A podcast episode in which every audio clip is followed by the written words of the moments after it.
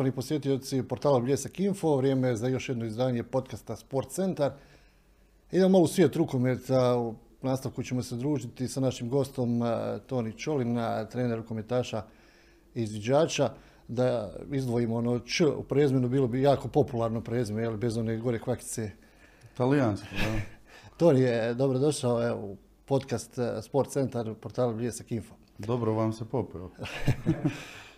Pričamo o rukometu, evo za početak ono što je možda naj, najaktuelnije, to je bio nastup na europskoj sceni, izbacili ste ekipu Linca, možda u nekim prošlim vremenima austrijska ekipa ne bi bila nešto jaka, međutim posljednjih godina austrijski rukomet je u odnosu posebno na, na ovaj neki bosansko-hercegovački napravio par koraka ispred, pa je i eliminacija Linca ima tu neku svoju težinu. Pa evo je, uh, sigurno nama je bilo prvo drago što smo uopće nastupali u, u ovakvim vremenima na europskim natjecanjima, jer svaka ekipa u BiH većinom smatra da troši novce bez veze jer će ispasti jer nismo dovoljno dorasli. Ali evo, nas je naša uprava podržala i prošle godine i ove godine i evo sad idemo dalje. Zaslužili smo da idemo korak dalje i sa još boljim protivnicima da igramo. Momci su stvarno pokazali karakter najviše možda u utakmici koja je bila prva u Lincu gore gdje smo zastavili sedam razlike na polovremenu, do kraja smo mogli sigurno dobiti utakmicu uz neke greškice pri kraju, završilo je dva i ostao je aktivan rezultat i to nam je na kraju napunilo dvoranu Ljubuškom i zajedno smo kroz dramu penala uspjeli proći. Penali, jednom u sto godina se dogodi da, ekipa igra u Europi, da prođe na, na sedmerce i penale, jel, da budemo precizni. To je baš bilo fascinantno. Svi ljudi su, su pojeli živce, pojeli smo im živce svim ljudima u dvorani. Bilo je uspona i padova kroz cijelu utakmicu i na kraju su završili penali slavlje veliko poslije toga, tako da ono, radnosti smo oko toga. I već polako razmišljate o, o narednom protivniku ekipa iz Slovačke ili ste, jel, kako se on obično kaže, neka prvo prvenstvo? Pa da, trebalo je završiti, za, započeti, pardon, prvenstvo odmah u srijedu, imali smo baš vatreno krštenje protiv Slogije Doboj, zaostajali smo također sedam razlike na polovremenu od ekipe koja, koje smo nominalno bolji. Ali eto, izgleda opuštanje u subotu i uzimanje zdravo za gotovo našeg prvenstva, pošto smo mi jeli, pokazali se u Europi, naše glave tako razmišljaju. Jedva smo stigli, na kraju je bilo jedan razlike za nas, to ukradena lopta, zabijen gol, isto je bila drama, znači od subote do srijede su bile dvije drame u Ljubuškom. Stvarno, kogod je bio na utakmici, pričalo se puno poslije, poslije tih utakmica o tome. Ali evo sad smo u nekoj mirnoj fazi, sad strpljivo čekamo slobodu u petom kolu našeg velikog rivala i ja se nadam da u sedam dana pripreme za utakmice ćemo malo rasterećenije doći do utakmice, jer smo imali četiri utakmice sreda, subota s tim Lincom, znači 14 dana smo imali pet utakmica, to je bilo baš stresno i malo vremena za pripremu. Izuzetno dobro, naravno, poznaje, poznaješ ekipu, a, prošle sezone ste uzeli, uzeli jedan trofej, a, kad porediš ekipa prošla ova sezona, kakva su, neću reći očekivanja, naravno očekivanja su uvijek velika da nešto napravite, osvojite, borite se za naslov prvaka, međutim, je, je li ekipa na toj nekoj razini ili je jača ili slabija, ne znam. Pa evo, ja mogu reći samo da zamijenili, zamijenili smo Amir Muhović je otišao u celje, umjesto njega smo doveli umjesto njega u konkurenciju pivota smo doveli Mateja Ljubića koji je iz Čapljine tu 2001. godište, momak stvarno vrijedan, radan, koji će sigurno u budućnosti biti onaj veliko pojačanje, ali trenutno radi na tome. A s druge strane doveli smo Filipa Vujovića na poziciju lijevog krila i to su jedine dvije promjene koje smo napravili uz popunjenje sa Milanom Dedićem i Matejem Šimićem iz, iz, iz, iz, omladinskih selekcija. To je tako za sad. A, stariji smo sigurno godinu od prošle sezone. A, mislim da golmani su puno toga napravili ove, ove sezone. Sada puno su rastarećeniji za razliku od onih cipela koje se trebalo skočiti prošle godine kad su Matej Mandić i Ante Grbavac otišli i onda velik pritisak, velika očekivanja sigurno i od nas, sviju i od igrača na golmane nisu bili prošle godine na toliko velikom nivou, ali ove godine pokazuju da možemo računati ozbiljnije na njih. Tako da ako imaš sigurnost u golmanima, obrana puno lakše funkcionira, napad ide kako treba, tako da ja vjerujem da smo mi puno bolja ekipa nego što smo bili. Sad ćemo se vratiti na početak priče kako je Toni došao u, u, rukomet. Rukomet nije sport kao recimo, ne znam, košarka, futbal, nogomet, sve jedno. Moraš znati na početku da se tu novca ima, ali e, ne može se porediti veličina ili količina novca, transferi, kao ne znam, kad je u pitanju neki drugi, drugi sport. Rukomet se poprilično mora i, i, voljeti s obzirom posebno, jel, ako igraš pivota ili nekoj pozicija, igra se dosta grubo, čvrsto. Takav je jednostavno sport. Pa evo, men, ja sam imao radost da budem u nekim godinama oblikovanja kad je izviđač bio najjači. Prvi, drugi, treći, srednje. Tada se taman igrala uh, Liga prvaka u Ljubuškom, prije toga se igralo i Challenge Cup, onaj pa, stari, stari moj igro rukomet, to je prva poveznica, to, to je sigurno. Ali u, u momentima kad sam se ja kod dijete dizo i trenirao i ne znam šta, u tom momentu su tada dolazile sve svjetske face u Ljubuški. A ono, standardno je evropsko prvenstvo, svjetsko prvenstvo, svaki prvi mjesec slobodno vrijeme i škola kad krene, to se samo gleda rukomet od jutra do sutra. Ja i stari, televizija i znal, mislim, ja sam znao tada sve igrače koji postoji. Sad ti ljudi opet dođu u Ljubuški u tvoju dvoranu i gledaš i ne možeš vjerovati šta se događa. I to je sigurno puno utjecalo na mene i na moju ljubav prema sportu i prema rukometu na kraju krajeva. I ne znam, napravila se dvorana 98. to sam negdje već bio spomenuo. Mi smo došli gledati kako se pravi dvorana za, za rukometnu utakmicu. To je veliko u očima djeteta, nevjerojatno, ne znam. I onda se desi ta utakmica i onda dođu ti lovčen tada, napuni se dvorana, to izgleda ono ko iz bajke, tako da evo, bajka traje još. Pa, pamtiš neku tu svoju prvu utakmicu? Pamtim, kako ne. O, kad je izviđač, kao kad je izviđač e, sa trenerom Glavašom napravio turnir e, petih razreda osnovnih škola Ljubuškog. Tada smo igrali bile su tri škole, igrali smo između sebe, sad došli su tu bili treneri na tribinama, svi, to je bilo djece bruku, stvarno, dosta djece je bilo i dosta ekipa i tu smo mi bili prvi, naša ekipa je bila prva.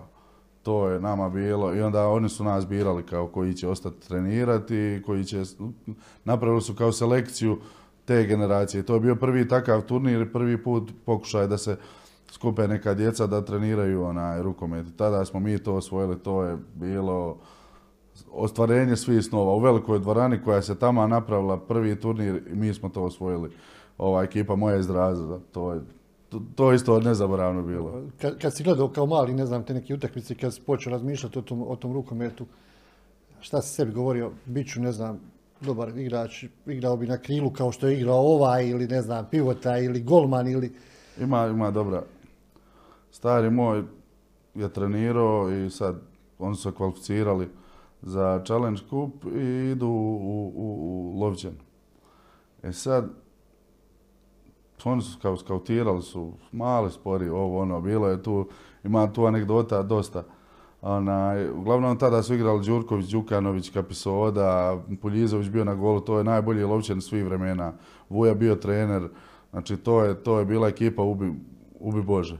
U, u, bukvalnom smislu riječi. Ubi, ubi Bože. U jednom trenutku ja mislim da je bilo 8-0 ili 10-0 dole kad su igrali. Uglavnom prva utakmica bila dole.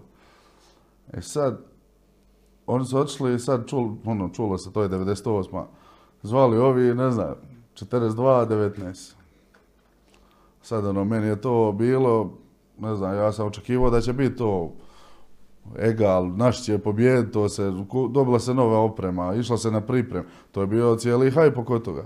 42-19. Ja, ja malo se nisam raskrivio. Ja čekao kad će stari doći, čekao, čekao, do jedan, do dva. Uglavnom ja sam njemu ostavio na papiriću, kad bude moje vrijeme, kad bude moje vrijeme, neće biti vakav rezultat. I stvarno desilo se da prva moja utakmica na klupi izviđača je bila Lovćen, prijateljska do duše i ono, mi smo njih dobili deset razlike, ali ne znam šta. Nisam se nikad zamišljao da bi ja mogao biti neko, ali siguran sam bio da će mi rukomet biti dio života. u relativno kratkom periodu su prošao nešto što, recimo, treneri prođu pa u jednom dužem intervalu. Bio si u juniorskoj reprezentaciji, pa si bio kratko i u seniorskoj reprezentaciji, sa izviđačima osvojio trofej, igrao, igrao Europu. To je relativno kratak period, nekih 3-4 godine. Je, to tako se vama čini. Onaj, 2011. je počeo taj put, to je bilo prije 11 godina. I desilo se da sam ja navučen, navučen pod navodne znake da, da treniram djecu u Ljubuškom, pošto sam ja završio faks u Splitu i vratio se doma i šta kako trener Grba, Grba je onaj, preuzeo izviđač prvu ekipu i onda je falilo jedno mjesto u školi rukometa u, u nas. Falilo jedno mjesto da se popuni. Pita mene stari, naravno, jer su njega zvali. Trener glava šta da pitao, bil ti trenirao? Govori stari, pa nemam pojma, aj pitać to nijako menu. Pitao mene, ja rekao, pa nemam, more, ajde. I tako je to krenulo i onda je krenulo četiri godine neprestano, znači dan, noć, dan, noć u dvorani i pomoćni sam bio i trenirao sam dvije generacije, tri generacije. To je bilo 6-7 sati dnevno u dvorani. Tako da to što vi kažete, ono, malo vremena se toliko toga desilo.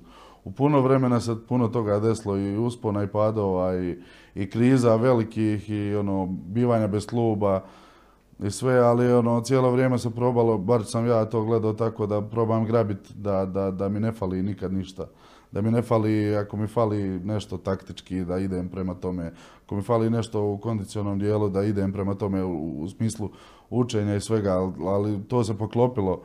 Ta prošla godina se preprošla, se poklopila. Izgleda da, da, da sve ono što sam pokušavao da, da budem ili da, da, da radim, je neko prepoznao. Bez toga ne bi, ne bi, ne bi bio to i ne bi bio tu. Tako da, nije to baš kratko. To je 10, 11 godina.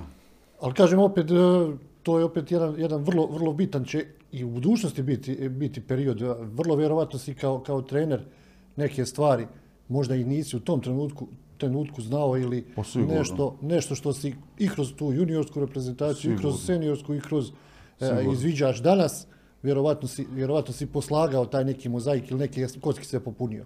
E, ima ovako,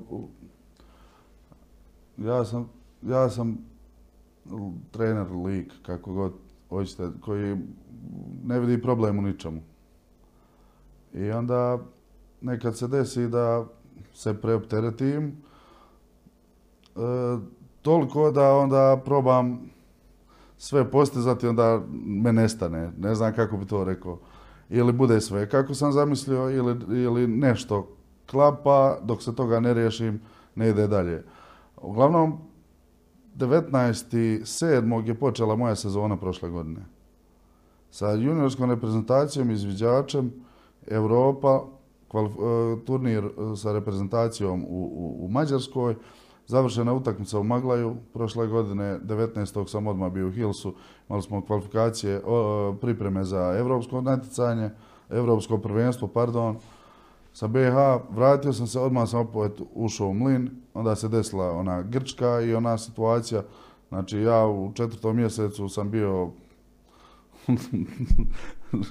gotov.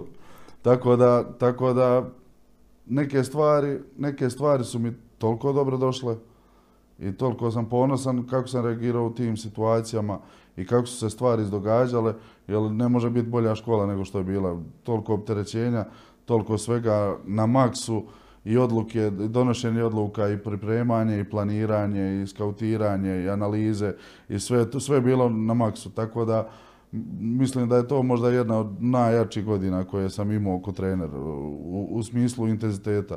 Ali opet mislim da je to stvarno prošlo sve kako treba i neke stvari što sam mogao promijeniti, mijenjao sam i pokazalo se ok, a da bi promijenio nešto ne bi sigurno. Jesi došao u neku situaciju u jednom trenutku da kažeš, ma ne mogu ovo, neću ili, ili jednostavno fizički čovjek nekada dođe u situaciju da, da ne može sve to odraditi kao što, kao što je planirao, pa da si rekao, ne znam, ne mogu klub, mogu reprezentacije, ne mogu reprezentacije, mogu klub. Jesi li razmišljao ili bio u nekoj dilemi? A, ako ste dovoljno organizirani, možete sve. To, to, to je broj jedan. Ali teško je hendlat uh, tuđe probleme.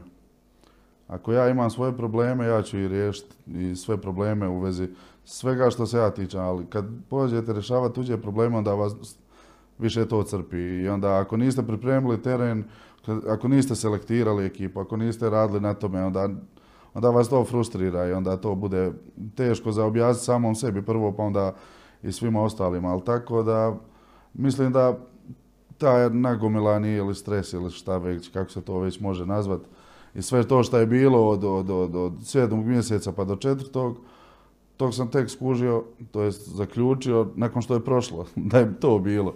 I onda kad je se popustilo malo, kad smo imali ritam normalan, sedam, svako sedam dana utakmica, kad se malo umirio taj ritam, smo mi igrali srijeda, subota također, kad sam se vratio ono, sa izviđača, mi smo igrali stalno srijeda, subota, to je, to, to, to Bundesliga ne radi, to, to nogomet u Engleskoj ne radi, a mi to u BiH imamo.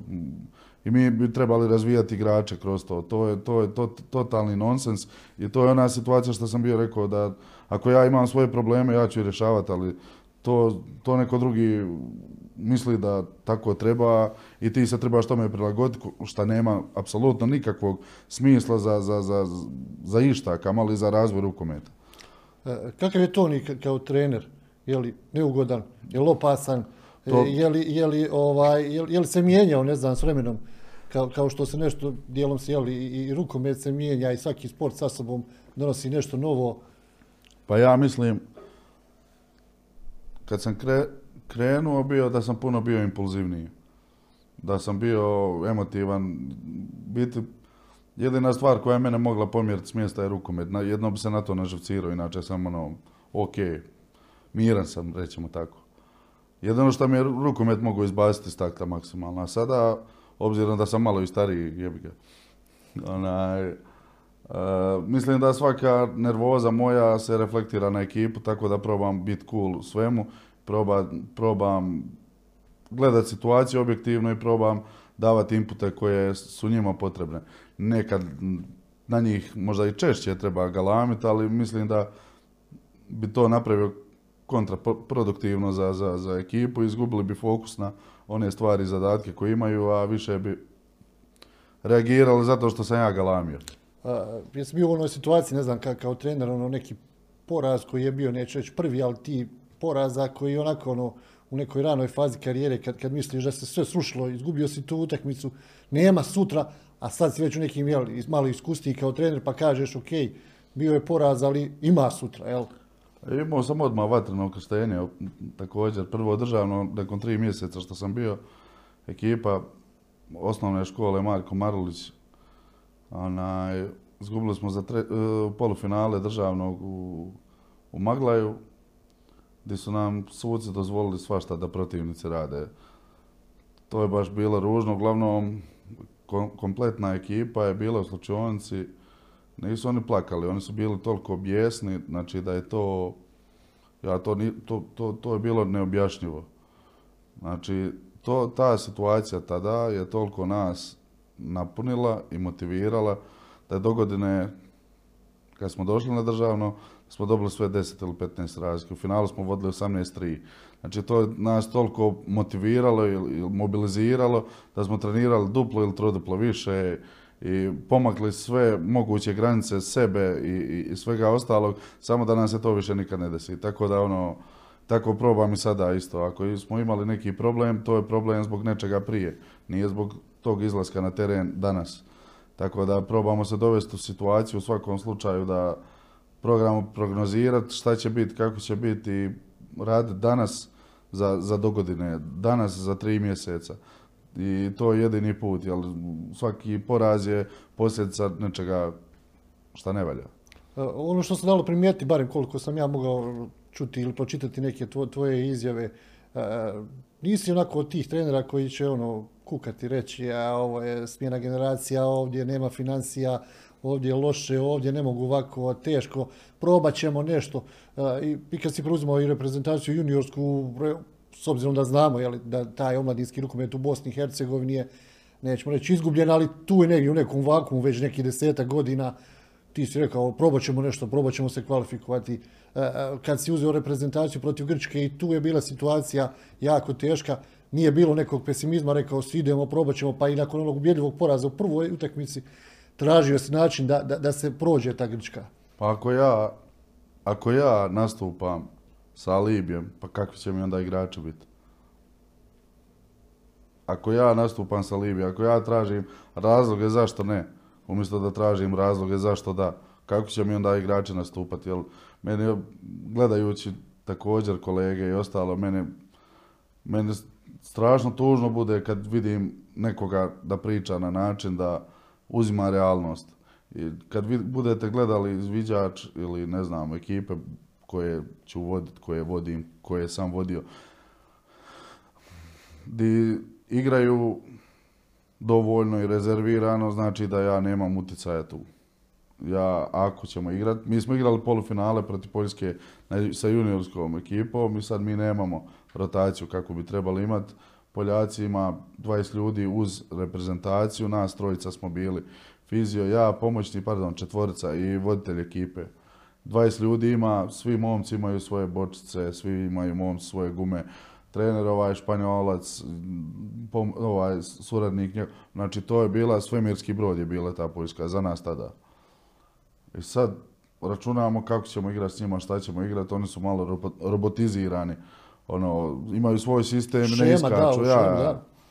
Mi smo krenuli utakmicu, ja mislim 8-1, 11-3, ne znam, bilo je baš, baš puno.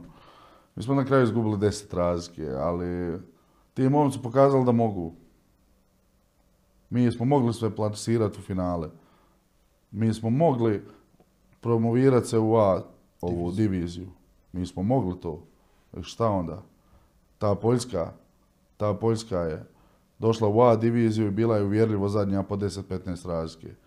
I sad te momke, ajde, uslovno rečeno da ti momci dođu na tu veliku razinu sa, sa razinom na koji treniraju u Bosni i Hercegovini i sa organizacijom koju imaju, da dođu u, A diviziju, pa to bi, to, to, sutra dan bi se svi ispisali iz rukometa. Ja ti to garantiram. Znači, to je razina ekstra. Trebaš ići polako, trebaš ići sustavno, treba te neko gurat kad se okreneš. Ja u Ljubuškom se imam gdje okrenuti, ljudi stoje iza mene. Ljudi me podržavaju, što prijatelji, što, što, što uprava, što kolege, što...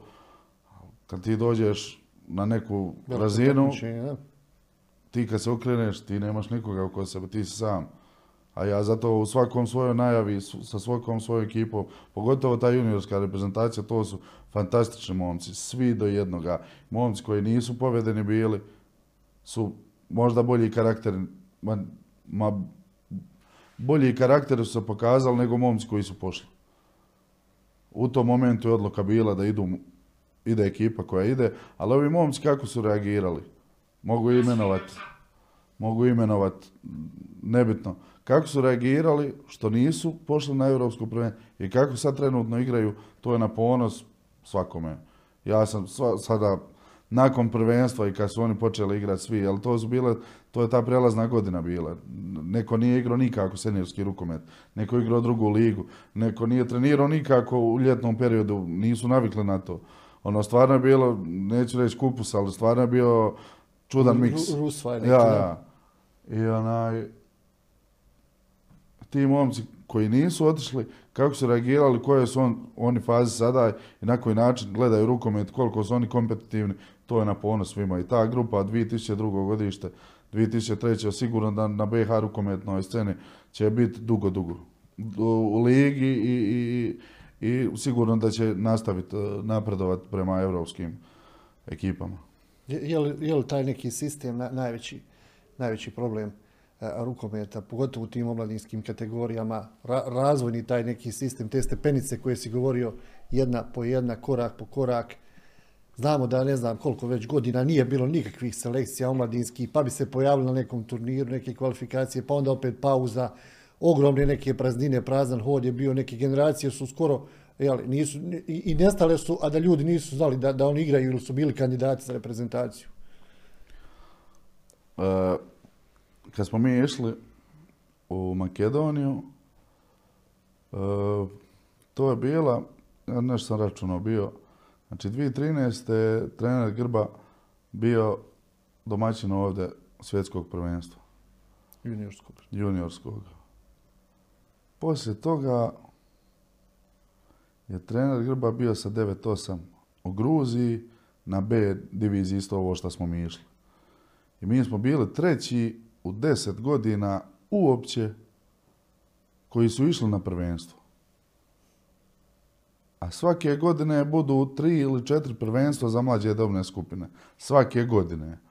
Znači to dovoljno govori da smo mi bili, da smo mi imali lutriju da uopće idemo na prvenstvo. I mi smo bili ponosni što mi uopće smo zaslužili da idemo na to prvenstvo. To je ta, toliki apsurd da je to nevjerojatno. E, ne znam, e, ljudi imaju tri put godišnje okupljanja, svaka ozbiljna reprezentacija. Sad moramo mi, možemo mi kukat koliko god hoćemo u vezi jel treba ovo, jel treba ono, ali u biti trebaju se naći ljudi pokretači, a ne ljudi flegme. I to je to. Najjednostavnije mogu. Ljudi pokretači, unutar saveza, unutar grada, unutar kluba, ljudi pokretači nam trebaju svake inicijative da se nešto promijeni, da se nešto pomakne. Ako imaš ljude pokretače, on će napraviti situaciju da financijski isprate to i onda će imati malo veću viziju onoga šta bi neka sredina trebala dati, šta bi neka regija trebala dati, šta bi neka država trebala dati. A ako mi to stihijski radimo, mi na kraju krajeva u Ljubuškom radimo pod sustav u tom nesustavu. Jer ne možeš izbacivati igrače za visoke onaj, za, za visoke razine ako nema reprezentativnog rukometa u Bosni i Hercegovini, u Hrvatskoj, u Srbiji, u, Crnoj Gori. Mi imamo mi neke igrače koji nikad nisu nastupali za nijednu reprezentaciju, a uspjeli smo ih profilirati da, da mogu igrati vanka u rukomet. To je, to je stvarno ono, to je za skin kapu. To, to je nevjerojatno. Ja, mi, mi bez državne lige godinama unazad, državna liga za omladinske selekcije u BiH, mi uspijemo educirati dečka da, da, da, da može igrati Ligu prvaka. To je meni, to je meni fascinantno. Znači, to, to, to, to, to, to, to je nevjerojatno. To, to je nevjerojatno. Ja, ono, to je jedina stvar koja mene, ono, ne znam, fura, koja me ispunjava da u nečem nemogućem uspijemo napraviti nešto kvalitetno. Malo ćemo se još vratiti na tvoju što se tiče te trenerske karijere. Pamtiš neko ovako od, utakmica kao trener prve ekipe, recimo izviđača i leto, spomenuli smo te reprezentacije, utakmica koju ono uvijek voliš nekad vratiti u sjećanju, da si nešto uradio, izgubio si je, ne znam, bila je ovo ili ono, ili iz sebe stalno nekako posjećaš, sjeti se one utakmice. Pa evo sad, sad ova s Lincom je bila, ovaj uzvrat s Lincom. Trebao sam zvati time out na četiri razlike, tri minute do kraja. To, to me je proganjalo. Uf. A s druge strane, ne, ne znam, od sam u Ljubuškom nije baš bilo ni puno poraza, da se razumijemo. Ali sigurno da mi je najžalije poraz od Gračance doma prošle sezone. To je bilo na početku, došli su ljudi, imali su šut iz, iz igre 83%, pomelna, zabili su na sve što su zamislili, obrana nam nije postojala. Ja sam bio šokiran totalno. I ono, šta sam promašio, jesam li pro, trebao drugu obranu igrati. To me ono stvarno proganjalo. Ali evo, došla Gračanca u drugoj polusezoni pa smo i doma kod njih dobili u kupu osam razlike, a jedan razlike izgubili gore u prvenstvu, ali ne ono što je jako zanimljivo, mediji vole Tonija kao trenera, onako, e, i često komunicirati i te neke zanimljive priče. raditi. Ono, vidjeli smo onu situaciju kada je u pitanju kolega novinar, jel, kakva je to u stvari, da, kakva je tu sve priča bila? A pa sad, sad je bio gore, onaj, govori neće biti na intervju kasnije kao nemamo emisiju u ponedjeljak kao skraćeno je. Kao zbog nečega. Ja govorim šta je sad zato što si fasov oko nema sad intervjua. Ma ništa bila je zezancija kako je on komentirao bio u vezi bacanja igrača, bacanje mene onaj, poslije titule gore kako je komentirao moju kilažu, onda smo malo to parafrazirali u Ljubuškom kako bio. Ono, opušteni smo, često nas prenose, stvarno odlična ekipa BHT-a, stvarno su svaki put susretljivi i ok, tako da... Naša liga izgleda poprilično ujednačena, dobrim dijelom. Malo je u posljednjih, evo, možda sezonu dvije imamo i više, nešto više u medijima, ali čini mi se da, da bi priča mogla se još nekako i marketinški i, i kroz taj neki prostor malo ipak podići na, na neki nivo možda za korak ili dva ili stepenicu ili dvije. Pa sigurno, evo, od kad zadnje dvije godine se prenosi skoro svako kolo, jedna utakmica ili svako dva tjedna se prenosi, to sigurno daje neku ozbiljnost. S druge strane, neki klubovi su se stvarno digli poput e, Leotara i Trebinja, ono stvarno sustavno godinu po godinu svaki, svake godine dignu jednu stepenicu više. Tako i Gračanca, Borac, standardno. Sloboda je sada dobila neki upliv novca. Zadnje dvije, tri godine oni imaju visoke ambicije. Sigurno da će i to dići neki nivo. Onaj. Ali ima dosta klubova koji krpaju s kraj s krajem i šteta je, šteta je žalosno je to što e, ti klubovi sa premijer ligaškim statusom koji realno nije za njih, jedino tako mogu preživjeti. Jel neće niko, neko iz, ne znam, općine, neće neko iz firme dat novac ako, nisu, ako nisu premijer ligaši. A, a premijer ligaša, ako premijer ligaša držat da bude konkurentan, jako teško. Jako teško ako nemaš dobru ekipu, a igrača je sve manje, sve manje omladinskim pogonima, igrača koji prelaze u seniore, koji su kvalitetni igrači, tako da mala je baza u BH rukometu igrača. To može se svest na, na 15-20 odličnih, ovo ostalo srednje i ovo ostalo su poluprofesionalci. To je naj, najtužnije od svega.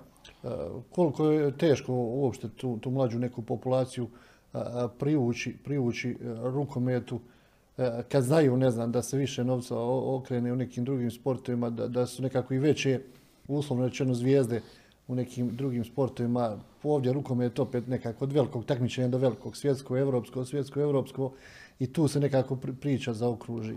A ja kako sam stalno u, sa trenerima omladinski, kako smo prošli sve sve to nazad deset godina, stalno komuniciramo u tom nekom smjeru. Mi smo Ljubuškom blagoslovljeni s te strane. Mi ne možemo ući u kalup svih ostalih sredina, sigurno i u BiH, u rukometnim sredinama i ovim ostalim, da o, tome ne treba ni, ni pričati. mi imamo taj sustav, sustav koji stalno se nadopunjiva sa mladim igračima koji dolaze a sva ta djeca su stalno u dvorani u nas i stalno se događa nešto za prvaka, za kup, za ovo, za ono. To vjerojatno inspirira djecu isto kao što je mene i nas kad smo bili djeca inspiriralo. Tako da mislim da je to individualno, individualno u smislu svaki grad ima različite neke modele na koji način dolazi do djece, ali ako nemaš seniorsku ekipu na visokoj razini to ide puno, puno teže i onda to onda krene nagovaranje djece da dolaze, a čim krene nagovaranje to, to nije sigurno, nije sigurno put za nešto vrhunsko. Od ovih e, inostranih trenera, velikih ti nekih trenerskih faca, jel, jel postoji neki uzor, neki ovako trener po kojem e, ili volite raditi ili, ili... Pa, mislim da su svaki igrač individualno, svaki trener individualno onaj, pristupa svom poslu. Svaki ima svoj neki karakter i osobnost, ali sigurno Španjolci imaju velik utjecaj na ono na koji način ja vidim neke stvari, a također i ovaj naš balkanski, neću reći mentalitet, nego balkansko snalaženje i, i, i te neke situacije koje ne more svak europski namirisat i karaktere tuđih igrača i, i sve ostalo. Mislim da je to neka kombinacija u pripremi utakmica i svega i gledanja na stvari obrambene, pogotovo Pastor iz, iz Segeda je stvarno odličan trener i talant u, u mada ja ne volim karakter ni jednoga ni drugoga, ali neke stvari trenerske su im stvarno, stvarno fascinantne. I s druge strane, ne znam, Vuja imao dosta utjecaja na mene, sam kod njega bio u, u, u, u Zagrebu skoro mjesec i pol dana.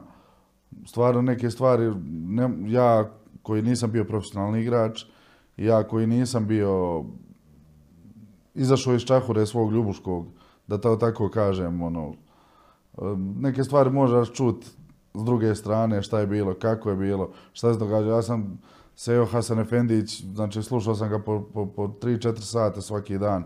Također u Zagrebu kad sam bio, ono, to su neke stvari koje slušaš i čuješ sve i, i vidiš sve i sigurno da su to ljudi koji su, nisu bili sebični u davanju i svog znanja i svojih iskustava. Pa Jasmi Mrkonja, uh, s njim sam proveo svako ljeto skoro od 2012. do 2015. u kampu kod njega.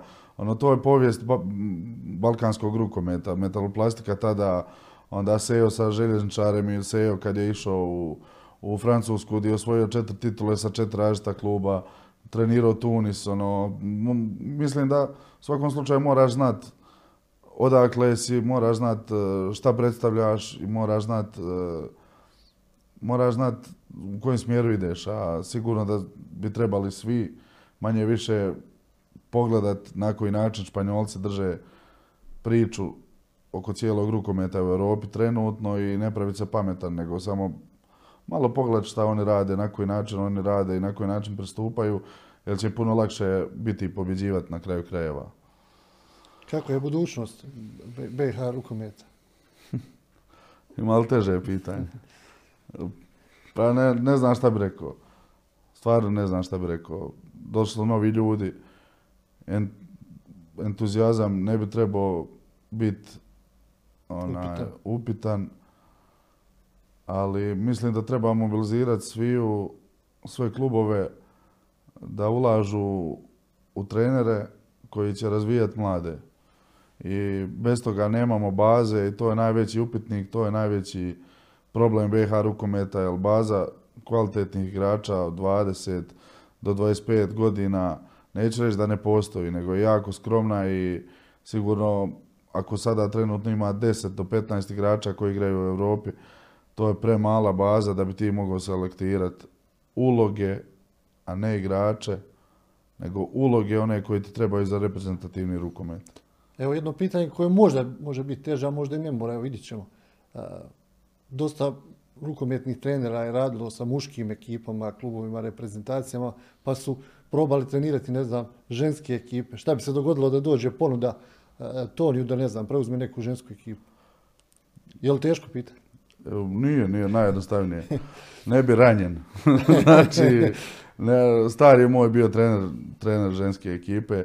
Ja znam za dvije igračice, tri igračice, Nora Mork, e, Kata Pavlović i, i Nikolina Vukčević iz Crne Gore. Znači ja ne znam ni jednu žensku, ne, ne, ne pratim ženski rukomet nikako. Znači i ne bi se sigurno usudio onaj, trenirati žensku ekipu. Bilo, bilo, bilo neki ponuda za, za inostranstvo, neki klub, planovi, evo na kraju ove priče pa, večeras? Pa bilo je nekih situacija da, da, da se krene na nekom drugom mjestu iz početka. Nekako u tom smjeru je bilo. Bilo je u premijer lige da ne pričam ono i prije i poslije titule. Ali generalno nije bilo ono nešto što bi te pomjerilo da ti sa sada mak, makneš, ja to tako kažem. Mislim svaki mjesec bude neka ponda iz dole iz, iz, iz Arabije,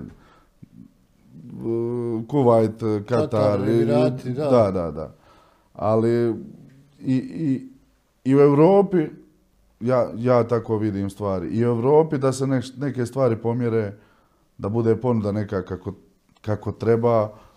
Dobro bi razmislio, obzirom da imam tu sreću ili lutriju ili ne znam kako da se to nazove, da radim sa najboljim momcima što mogu biti, gdje su momci većinom domaći naši, uz pomoć e, momaka koji su tu u blizini ili, ili, ili Crne Gore, gdje je radna atmosfera fantastična, gdje imam odličan stručni stožer, gdje se bavim rukometom kao poslom koji ima veze sa onim odgajanjem, odrastanjem, razvijanjem njihovih motoričkih sposobnosti, tehničkih, taktičkih, odgajanjem ih, odgajanjem rukometno, jer pričaju sa ostalim trenerima i trenerima općenito, oni imaju totalno druge probleme.